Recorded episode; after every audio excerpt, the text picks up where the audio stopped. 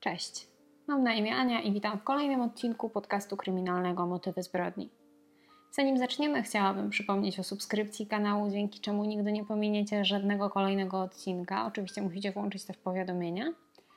A także zachęcam Was do dołączenia do grupy facebookowej, gdzie dzielę się z Wami źródłami do każdego filmu, dodatkowymi zdjęciami, a także zachęcam Was do dyskusji na temat tych wszystkich spraw, o których e, rozmawiamy, o takich, które gdzieś tam widzicie na co dzień w życiu codziennym, które być może kiedyś na tym kanale również mogłyby zostać opowiedziane.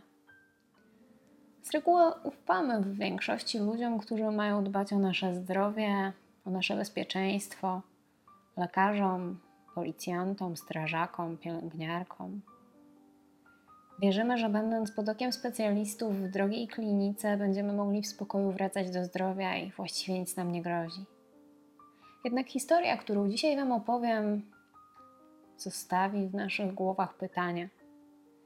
Pytania o bezpieczeństwo i o to, czy aby na pewno istnieje konieczność odgradzania drogiej kliniki wysokim murem. Dzisiaj ponownie przeniesiemy się do słonecznej Hiszpanii tym razem do rejonu Costa Blanca, miasta położonego w prowincji Alicante o nazwie Alfaz del Pi. Jest to rejon znany prawdopodobnie wielu turystom, którzy jeżdżą w tamtym kierunku, aby spędzać swoje urlopy, wakacje wśród wąskich uliczek, kolorowych kamienic, mając na wyciągnięcie ręki piaszczyste plaże i rzeźką wodę Morza Śródziemnego. Właśnie tam mieszka 17-letnia Gloria wraz z rodzicami Alvaro Martinezem i Isabel Ruiz. Gloria była bardzo utalentowaną nastolatką, uwielbiała muzykę i grę na fortepianie. Chodziła do siódmej klasy szkoły muzycznej. Jeśli chodzi o wygląd, to Gloria była bardzo ładna. Miała 172 cm wzrostu, długie, czarne, falowane włosy i brązowe oczy. Jednak Gloria od 14 roku życia zmagała się z pewnymi zaburzeniami, które nie pozwalały jej funkcjonować normalnie. Dziewczyna miała napady lęku, lęku i problemy z odżywianiem. Towarzyszyły temu też agresja i napady złości. Rodzice nastolatki bardzo szybko zauważyli, że z ich córką dzieje się coś złego i za wszelką cenę próbowali pomóc swojej ukochanej córce. Chodzili po różnych lekarzach, klinikach, próbowali przeróżnych terapii, przeróżnych sposobów leczenia, od tych nowoczesnych po bardzo tradycyjne. Jednak nic nie przynosiło rezultatu, a stan Glorii wcale się nie poprawiał. Aż pewnego dnia na horyzoncie pojawiło się światełko nadziei. Klinika Torres de San Luis. Klinika ta miała bardzo dobrą reputację i bardzo wysokie ceny, ponieważ każdy pacjent, aby móc tam przebywać, musiał zapłacić milion peset, co dzisiaj daje nam równowartość około 6 tysięcy euro. Klinika w zamian oferowała swoim pacjentom najnowsze metody leczenia, a także piękny ogród, gdzie mogli spędzać dużo czasu, basen. Na miejscu był też sprzęt do uprawiania sportu, do gry w tenisa i, i w, nie wiem, jakąś piłkę. Do tego klinika była otoczona bardzo wysokim murem, który w najniższym miejscu miał 2 metry wysokości. Takie było jedno miejsce na cały ten mur. A za tym murem był dość gęsty las. Psychiatra, u której Gloria aktualnie się leczyła, Victoria Soler, poleciła rodzicom dziewczyny tą właśnie klinikę. Warto wspomnieć, że kobieta była częścią firmy, która była założycielem kliniki Torres de San Luis. Stwierdziła ona, że dzięki temu, że w klinice stosowane są nowoczesne metody leczenia, istnieje szansa, że będą w stanie pomóc oni Glorii i jej stan po pobycie w tej klinice się poprawi. Oczywiście nie trudno się domyślić, że zdesperowani rodzice nastolatki, chcąc dla swojej córki wszystkiego co najlepsze, wzięli również pod uwagę to drogie rozwiązanie, mimo tego, że nie byli bardzo zamożni i gdzieś tam te pieniądze nie były dla nich najmniejszą kwotą, to postanowili jednak spróbować tego rozwiązania.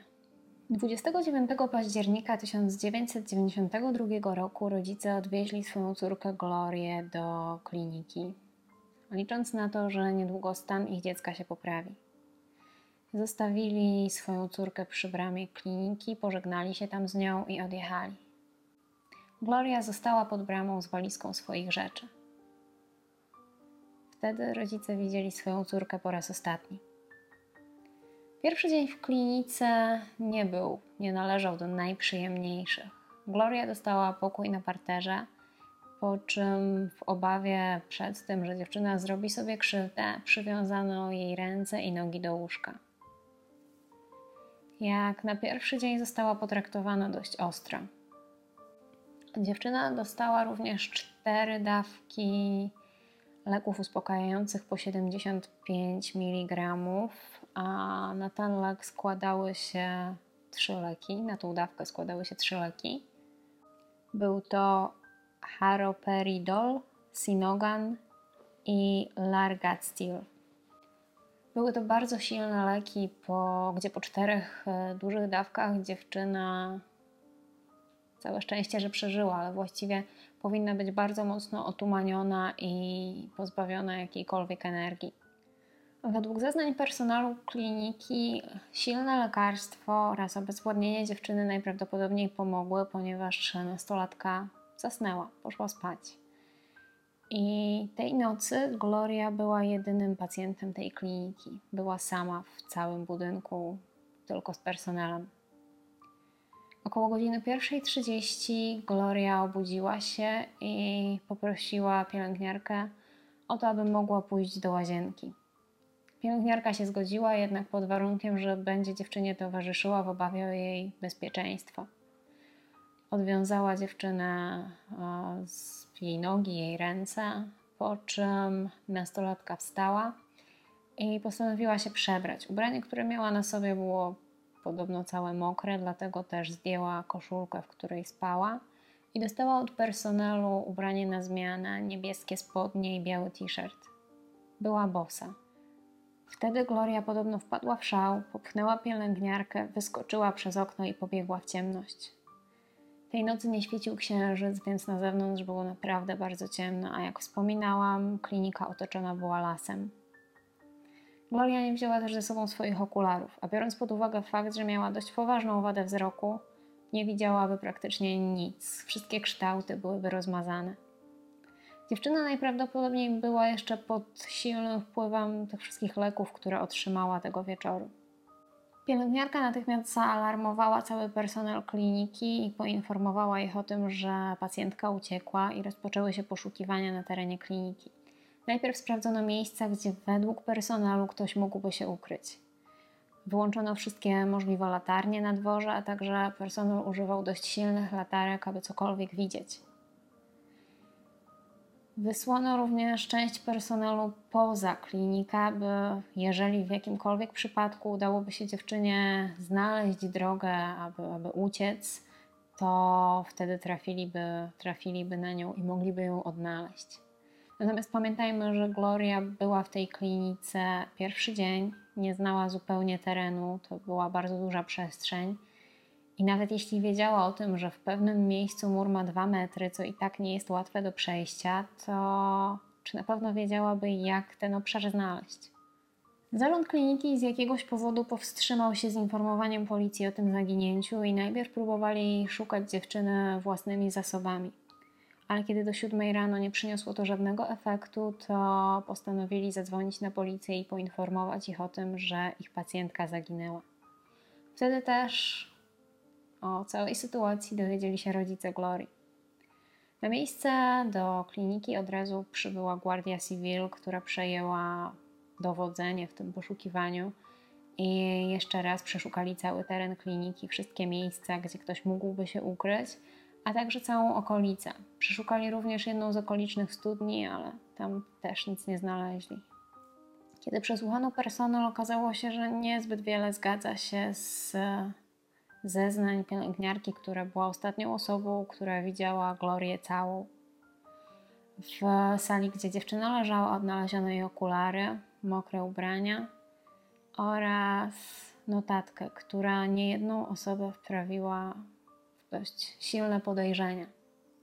Treść notatki brzmiała następująco: Boję się myśleć o tym, że umieram, a jedynym światełkiem blisko mnie jest Bóg.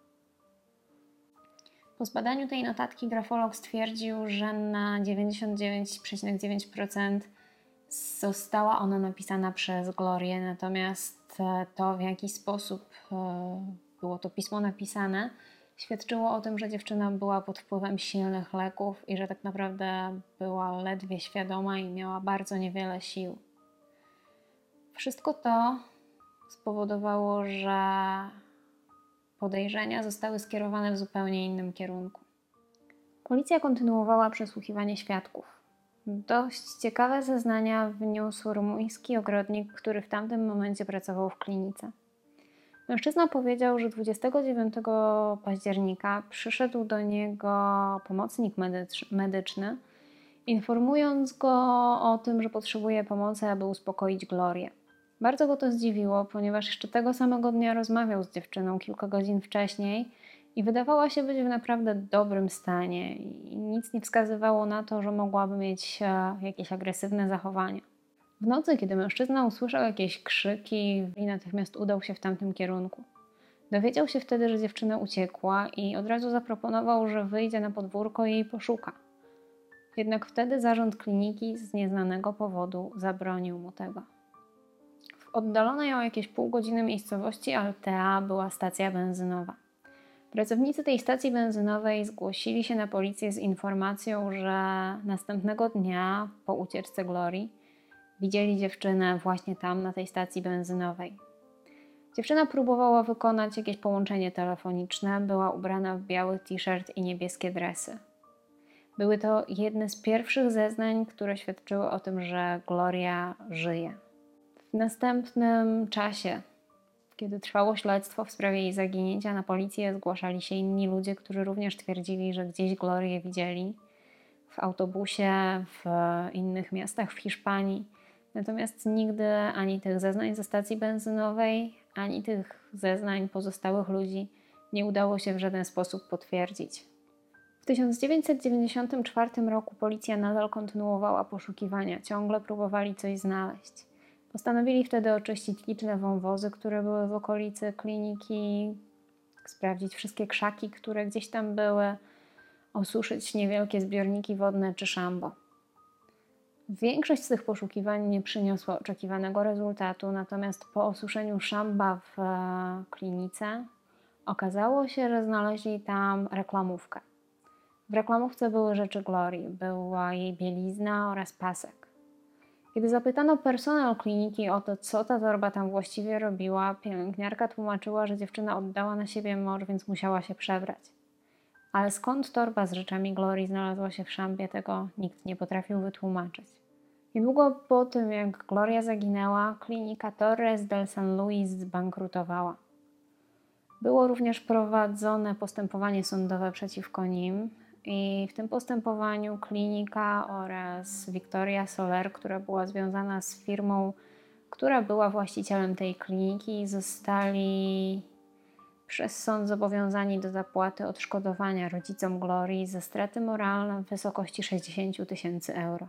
W 1999 roku pojawiła się informacja, anonimowa informacja, która tchnęła w serca rodziców Glorii nową nadzieję.